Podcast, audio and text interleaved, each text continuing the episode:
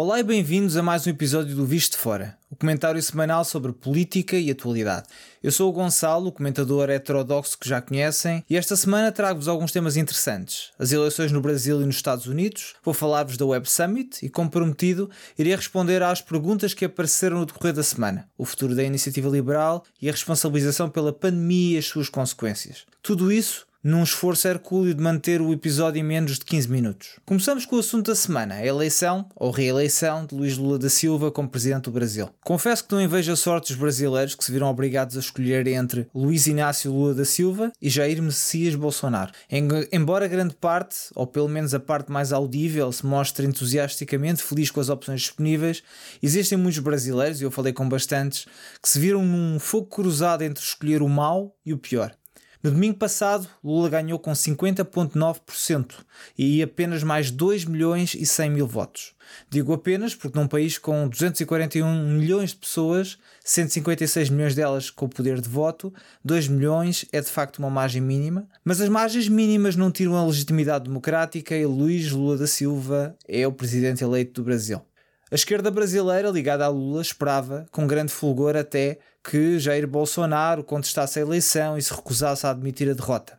Infelizmente para eles, que vivem para esta batalha campal entre os extremos, o ainda presidente brasileiro já veio admitir a sua derrota e até pedir aos brasileiros, seus apoiantes, para aceitar o resultado da eleição e desmobilizar os locais de protesto. Podemos até, no campo dessa ciência que é a especulação política, tentar adivinhar se o seu adversário teria tido a mesma atitude aceitando a derrota e se os seus apoiantes achariam que o Messias, não o de nome, mas o que é adulterado como tal, ficasse como derrotado da noite. Não sendo um especialista em política brasileira, é na idolatria dos candidatos que a minha apreensão se senta. Sejamos mais de direita ou mais de esquerda, mais liberais ou intervencionistas, é difícil entender como é que alguém olha para um daqueles dois indivíduos e se sente representado. Claro que em política temos que escolher entre as opções que temos e é entendível que se vote, tanto num como no outro, de acordo com a percepção do mal menor. Mas daí até celebrar essa escolha entre o abismo e precipício, a única solução aceitável depois daquela noite é, independentemente do resultado, chorar a pensar que um país que podia ser tudo se resume a ser uma sombra e continuará a viver abaixo do seu potencial. Nisso aprenderam bem com Portugal.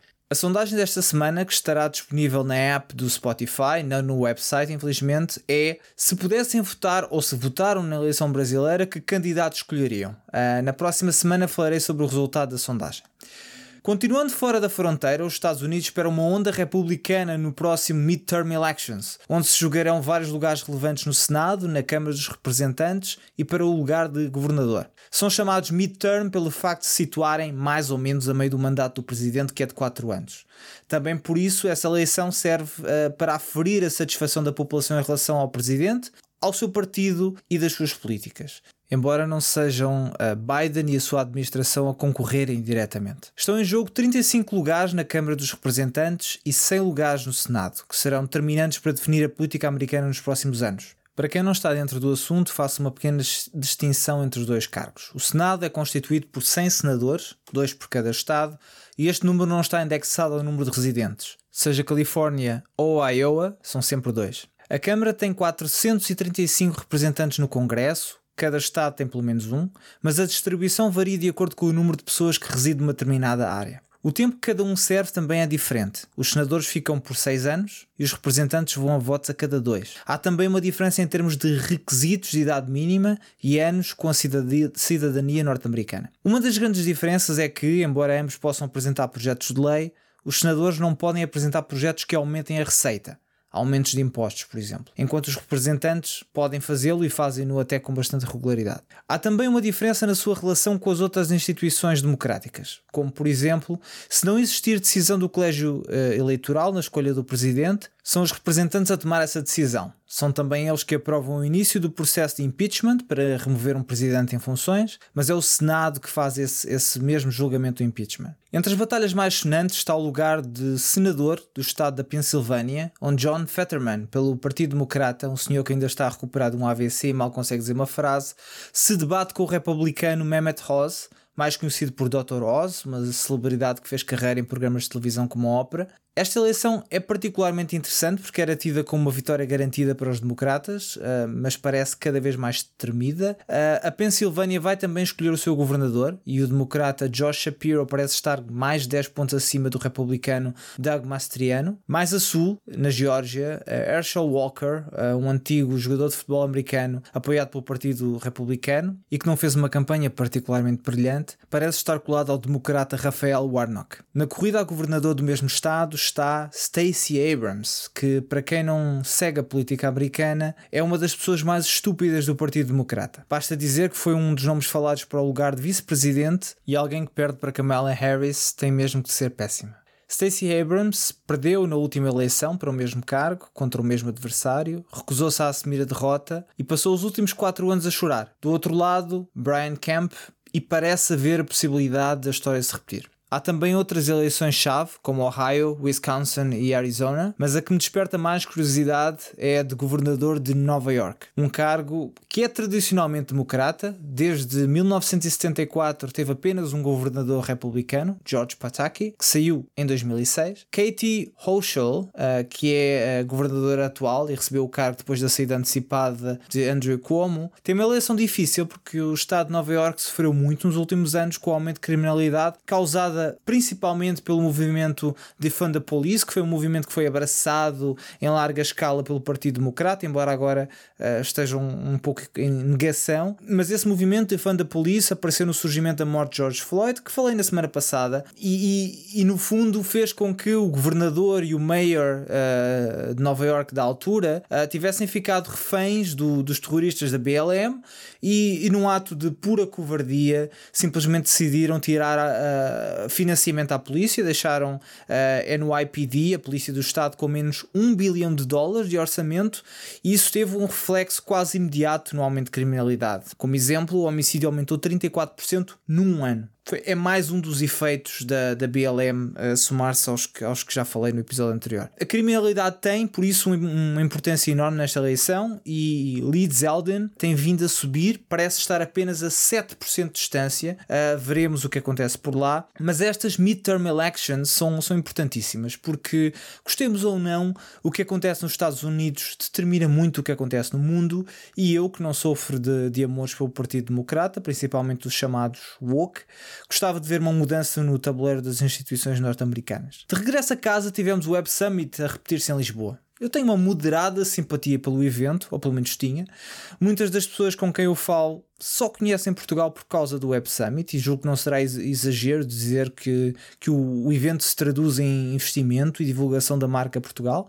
Não sei se compensa os milhões que pagamos ao Paddy Cosgrave, mas também é difícil fazer essa contabilidade. O que eu não consegui compreender foi a presença de Olena Zelenska como speaker no evento. A mulher do presidente ucraniano Volodymyr Zelensky foi convidada a discursar no Web Summit, onde terá reforçado o pedido de apoio à Ucrânia para o inverno que se aproxima, através do fornecimento de armamento. Não sei se foi para isso que as pessoas pagaram o bilhete. Calculo que quem paga para ir a uma conferência sobre tecnologia não está particularmente interessado em propaganda bélica. Eu não ficaria contente, com toda a certeza. Para ouvir mensagens desta natureza, basta ligar a televisão e ver qualquer canal, ler qualquer jornal, abrir qualquer rede social. E isso nem tem a ver com uma posição a favor ou contra o pedido em si. No primeiro episódio do podcast falei sobre este tema e tenho uma posição ambivalente sobre o que se passa. Não sobre a ocupação em si, que me parece inequívoca, mas sobre os recursos que se estão a entregar aos governos do país, comprovadamente e de acordo com todas as estatísticas, mais corrupto da Europa, e essa propaganda de temos que dar dinheiro à Ucrânia, que só falta aparecer nas caixas de cereais, parece-me de veras irritante. Mas voltando ao Web Summit, sabemos que está de partida para o Brasil e por lá encontrará um terreno fértil para populismo e propaganda. Ora, muito bem, agora muito rapidamente as perguntas que chegaram esta semana. Primeira pergunta: qual é o futuro da Iniciativa Liberal e deverá esta fazer o chamado cerco sanitário ao Chega? Duas questões. O futuro da IL, bem, como eu disse na semana passada, creio que o futuro da IL está ligado ao sucesso ou insucesso do PSD por duas razões essenciais. Se o PSD seguir um caminho mais liberal, o que parece ser o caso com Luís Montenegro, a IL perderá aquele eleitorado que é do PSD, mas votou neles na última eleição porque não se revia no Rui Rio. Por outro lado, a Iniciativa Liberal só será parte de um governo se o PSD precisar dos seus deputados para fazer maioria. Creio que a IL tem um eleitorado específico e ficará no Parlamento. Acho que tem esse lugar garantido de alguma forma, mas não terá um sucesso idêntico ao que teve na última eleição, a menos que o PSD escorregue. Eu gostava de ver um cenário em que o PSD ganhasse uma eleição com minoria e precisasse da IL para fazer governo, o que não é improvável, que até numa próxima eleição, mas como também referi na semana passada, o partido tem de dizer ao que vai e tem que se definir. A economia é importante, mas não chega. A posição que não é completamente clara do partido em relação às causas identitárias e o woke, por exemplo, a mim, enquanto eleitor, tiram-me bastante o entusiasmo. Em relação ao Chega, eu não acredito em cercos sanitários. Acho que falar sobre a exclusão do Chega é um serviço que se faz ao PS, porque um dia um governo de direita terá que fazer a escolha entre fazer acordos com o Chega ou deixar o PS governar. Mas dito isto, este Chega não oferece estabilidade para alianças ou até para acordos de longa duração. Não imagino sequer como é que aquele grupo de pessoas conseguirá fazer e manter qualquer espécie de aliança. Sumarizando, não aos bloqueios sanitários, mas estrategicamente não vejo viabilidade. Outra pergunta, e a última desta semana, recordo que podem deixar questões na app do Spotify, na caixa de comentários no YouTube e no futuro num e-mail que irei criar por efeito. A pergunta é: veremos responsáveis a serem castigados pela fraude pandémica?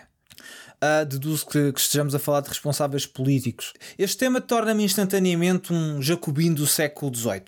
Eu acho que só existe uma solução para responsabilizar as pessoas que andaram deliberadamente a mentir durante estes 3 anos da fraude pandémica, e a Revolução Francesa ficou famosíssima por esta aplicação. Se eu acho que vai haver qualquer responsabilização, não. Nem sequer responsabilidade política. Alguns estados nos Estados Unidos, é claro que, por exemplo, governadores que fecharam escolas estão a ter alguma dificuldade em explicar as consequências do insucesso escolar que agora vem dessas medidas, mas não sei se em larga escala teremos consequências, até porque se unanimidade existiu, foi na unanimidade de quase todos os países, quase todos os governos de direita ou esquerda terem adotado estas medidas, mesmo quando muitas delas eram anticonstitucionais.